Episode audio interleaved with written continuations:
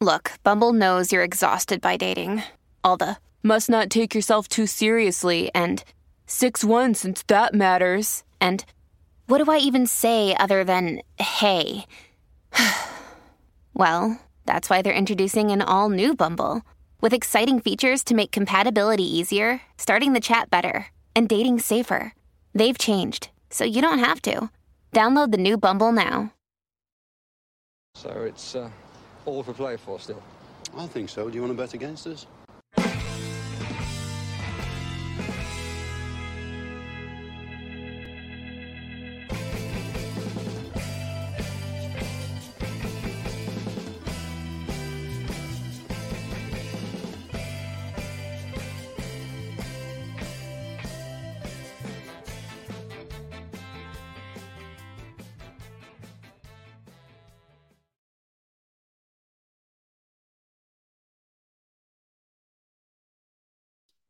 Hi, villains, and welcome to For the Love of Paul McGrath podcast. Uh, apologies about that start there. I don't know what happened, but I said I wanted to jump on here because Nicola Zaniolo has signed and he is an Aston Villa football player. And I wanted to, to, to mark the occasion because in recent times, I think I've not come across a player who's had who's created as much discourse in his signing. Um, some people are for it, some people are against it, some people are focusing on the injuries, some people are focusing on the perceived off off field issues and so on. So I wanted to come on and I wanted to, to to tie a bow in the whole situation here. Um, there's been a lot of conjecture over the last few days. Um, people have said that this might be a panic signing.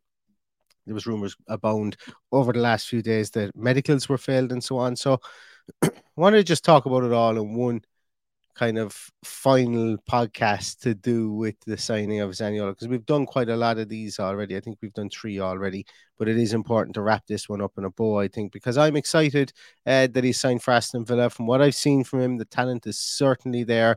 Um, yes, he will need some time to bed into the league. Um, and I think he's coming to a club with the perfect manager that can screw anybody's head on and um, and can maybe get them to knuckle down and to play within a system and uh, you know this guy uh, was one of the golden kids of, of Italian football.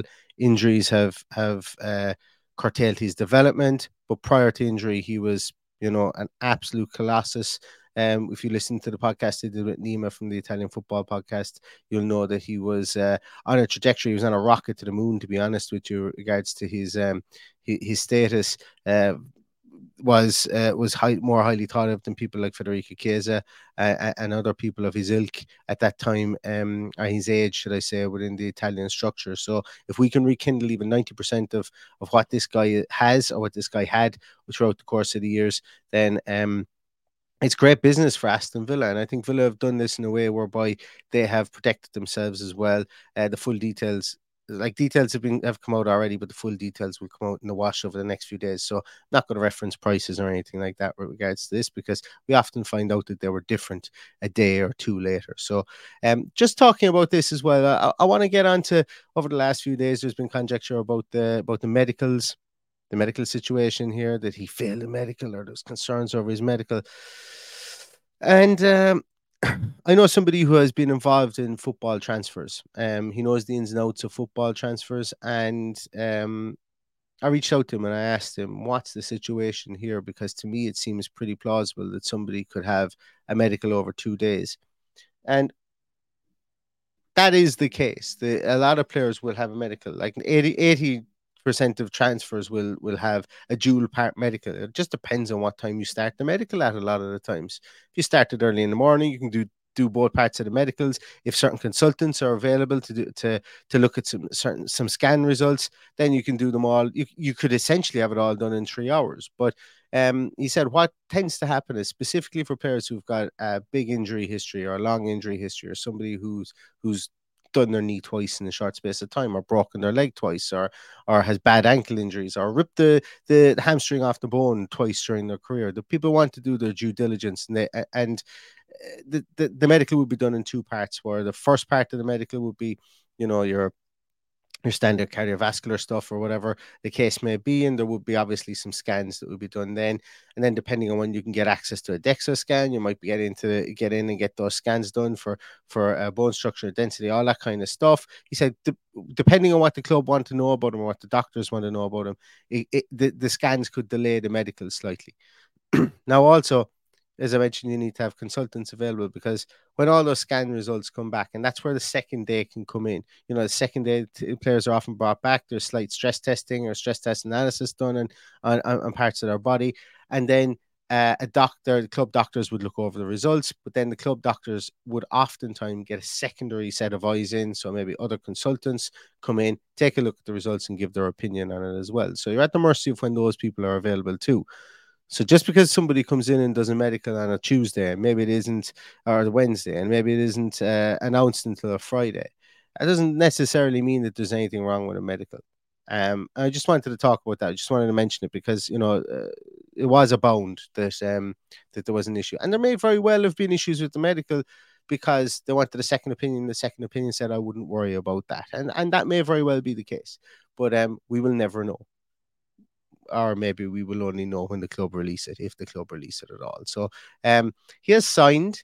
Um, the the everything is checked out from a medical point of view, and and he's now an Aston Villa football player. And the second point that I want to kind of uh, address is that when this initially broke, it was almost tied to the Emi Buendia injury, and a lot of people online had mentioned that oh, potentially this is a panic signing, and I don't buy that.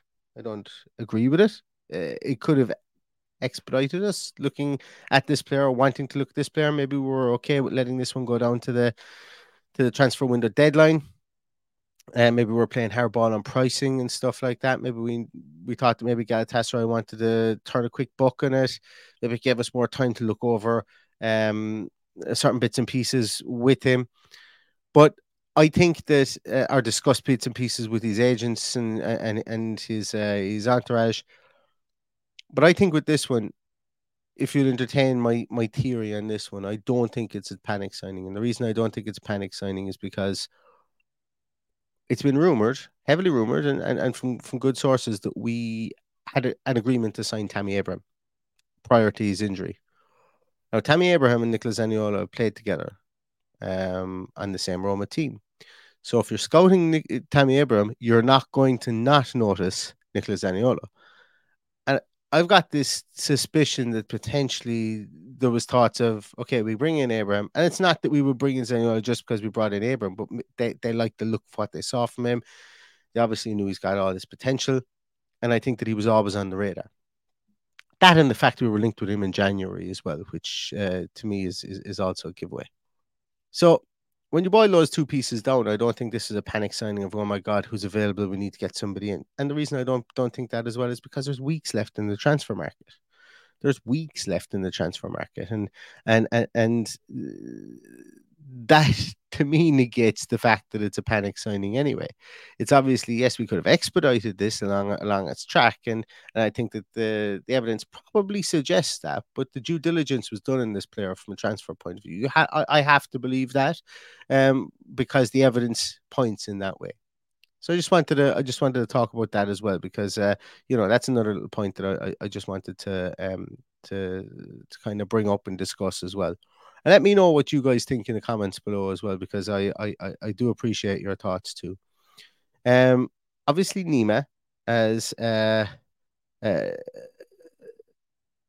Nima is uh, was on the podcast with us, and and and he's entrenched in the Italian football. So his opinion is, uh, as I say, is is very well thought of, and but what I got from him the most was the discussion in and around maybe the, the perceived off-field situation with um uh, the perceived off off-field situation with uh, with Nicolas Zaniolo. Uh, he, he referenced the baby mama piece, which essentially the mother of his baby and and, and him and, and, another. There was another footballer involved, and there was bad blood. There was animosity between him and another footballer. I think they played with Lazio. Um, and that made the headlines. And uh, there was other pieces. I think his mother. If you haven't come across his mother on uh, on Instagram, um, his, mother is quite a presence on Instagram as well. His father being a former footballer as well. You know, so. Uh, it wasn't alien to him to be, I suppose, in that kind of celebrity lifestyle, that celebrity bubble. And when you're this young golden player, for want of a better word, because he was. He was on a trajectory to the moon. As uh, I've said this before, um, more highly thought of than Enrico Chiesa. Um, you know, he was part of that new golden generation that um, the of Scamacca, and, and even though he's a small bit older than him, um, Sandro Tonali, uh, and like these guys have, have, have, been earmarked to be a production line towards the Italian national team. And, and was there, uh, only for injury, he was there. And he got injured very young. I think when you've gotten injured very young like that, the temptation is, you know, to okay, I'm I'm not going to be able to play for a year. You get bored, and and maybe you start going on Instagram when you shouldn't, and maybe you start, uh, you know, and, and and getting involved in conversations like that, you know, in a, in a public social um, aspect like that on, on social media when, when, when you shouldn't, or you know, being photographed out with um, you know you've got all the money in the world like so you get, get photographed out with, with, with different people and and you know the ecosystem of celebrity begins to follow you around. Not saying not not making excuses for it or anything like that but he without sin cast the first stone i suppose really you know if we were if any of us were in a situation like that and we were 20 21 years of age you know, maybe we would have situations like that. J- j- just think of Jack, you know, Jack Grealish, albeit he hasn't been injured, he's been caught in situations there whereby he's enjoyed himself, you know, and, and it's not illegal to do that.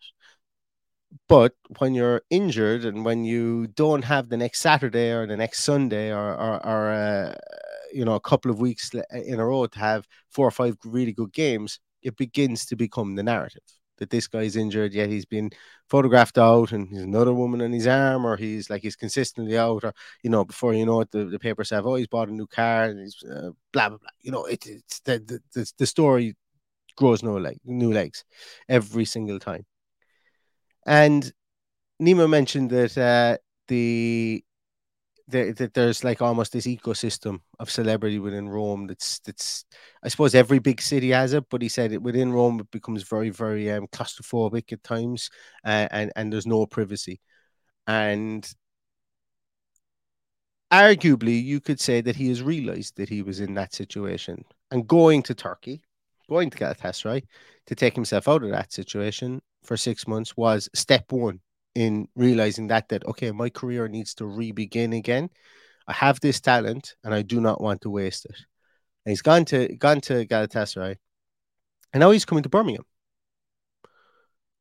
And, and and while every single city has this kind of ecosystem of celebrity, Birmingham is not going to have it to the same degree as as Rome, it, it, because the simple fact is he's going to come here and he's I don't know if his English is any good little bits and pieces like that. Yes, people will know who he is. He's six foot three.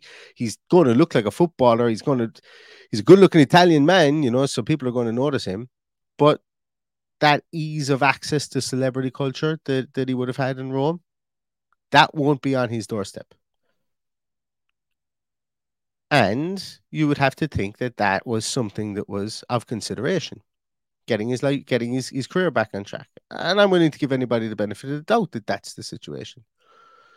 So when we think about the negatives that people have brought up about this player, and by by all means, I do not think that this is a surefire transfer. I want to I want to I want to bring that in. I'm open to be to to say that you know this is uh this is this is a seven out of ten or maybe six and a half out of ten for uh you know the sustainability of this transfer. I, I'm okay with saying that. But I like to try and be rational and I like to try and see, right, these are the positives. The positives are if you can get this guy ticking, we have him on on what's what's been reported as a loan for a year with an with an option to buy. If you can get this guy ticking, the talent is absolutely off the scale. The talent is off the scale with this guy. And if you don't get him ticking, well, then you don't have to sign him. That's the upside that's why we're constant. That's why I know, like that's that's there for everybody to see, and I will always give somebody that ta- that that le- level of the benefit of the doubt.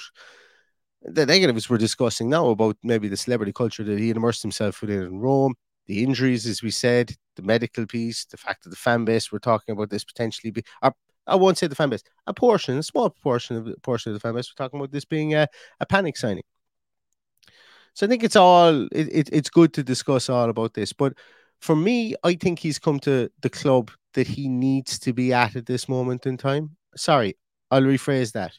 There's umpteen clubs he could be at that he needs to be at. But I think from the point of view of if you want to come, and I am going to sound like, you know, very uh, almost bring out the cult um, mantra about Unai Emery here. But he's a professor. If you want to learn football, if you want to relearn football, if you want to if you want somebody to try maybe maybe identify areas whereby you can you can improve, Unai Emery would be one of the top managers that can do that. He's proven it. He's done it before, and he's worked with players like this. He's, he's time at Villarreal. A lot of retreads in that team. A lot of retreads. Etienne Capoue, Francis Coquelin. I will always go back to those. Dani Parejo. I will always go back to those three. They were his main men. All retreads. All retreads from the Premier League. Etienne Capoue, numerous teams. Coquelin, Arsenal, Dani Parejo, had a season with uh, with with um, QPR, albeit he was very very young. All retreads. Nicolas Zaniolo, 24 years of age.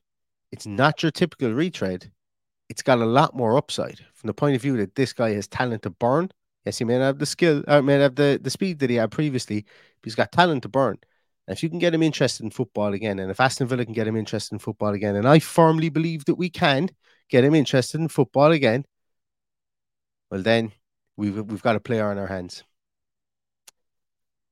As I say, I'm delighted he's signed. I'm delighted he's signed. I completely understand that there are a, a couple of pieces that people want to maybe want um, to be shown over the next four or five months. Uh, but I'm totally, totally uh, of the opinion that this guy can show us uh, what he's made of, rehabilitate himself here at Aston Villa, and that Aston Villa then can go on to sign him um, if he does if he does perform very well. I do like the way that the that the um, I do like the, the the way that it's been reported. The deal has been been structured. I think that Aston Villa have have borne in mind, um, you know, the potential that this guy has, while also tempering with the tempering it with the with the, with the obvious injury history that he's had. So we've given ourselves every chance to make this work, but we've also given ourselves an out if we need to uh, if we need to move move back from this towards the end of the year. So welcome aboard, Nicolas Zaniolo. I hope I will be chanting your name every single game that you play for Aston Villa, and I hope that you go down in the history books as one of Aston Villa's best ever signings. And welcome to B6 and welcome to welcome to Birmingham. And uh, I look forward to you scoring numerous, numerous goals. So that's going to do it for us today, everybody. Thank you so much for watching and thank you so much for listening. Going to leave you again, and we will see you the next time. In the meantime, stay safe, stay healthy, and all that's left to say is up the Villa.